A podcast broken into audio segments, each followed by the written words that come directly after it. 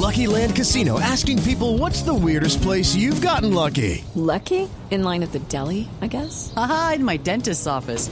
More than once, actually. Do I have to say? Yes, you do. In the car before my kids' PTA meeting. Really? Yes. Excuse me, what's the weirdest place you've gotten lucky? I never win and tell. Well, there you have it. You can get lucky anywhere playing at LuckyLandSlots.com. Play for free right now. Are you feeling lucky? No purchase necessary. Void where prohibited by law. 18 plus. Terms and conditions apply. See website for details. El padre Alberto Linero es periodista y también está en Mañanas Blue. 6 de la mañana, 44 minutos. Suada Vergín y Beatriz Gutiérrez están escribiendo un nuevo capítulo en la historia de la participación de las mujeres en los gobiernos del mundo. Aberrajín tiene 53 años y nació en Túnez. Gutiérrez tiene 49 y es mexicana. Ambas acaban de llegar a lugares cruciales en la política de su país. Ambas tienen profesiones que no tienen una directa relación con el ejercicio del gobierno. La africana es farmacéutica y la americana es escritora. La primera acaba de ser reelegida como la primera alcaldesa de la capital del país. Y la segunda acaba de anunciar que no quiere ser la primera dama de la nación, pues sus convicciones sociales y políticas le dictan algo distinto.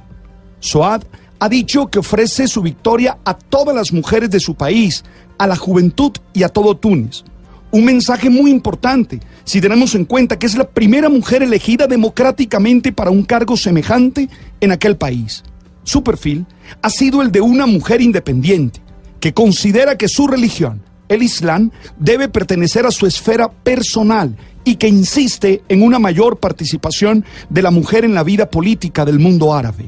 Beatriz, por su parte, ha dejado claro que hay que ponerle fin a la idea de la primera dama en México no queremos que haya mujeres de primera ni de segunda. Y agregó que está obligada a decir y hacer las cosas diferente. Ya no nos ven como un adorno. Tenemos espíritu, corazón, iniciativa y coraje.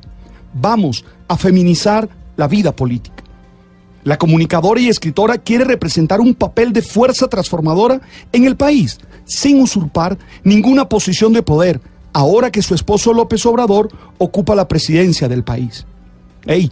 Nuevas mujeres que proponen nuevas miradas y desafían esa concepción que en su contexto se tiene sobre un rol, sobre su rol, haciendo posible que otras mujeres puedan recorrer los caminos que se están abriendo y otorgarle así a todas un protagonismo en los grandes acontecimientos de la historia que estamos descubriendo y que estamos viviendo en el mundo.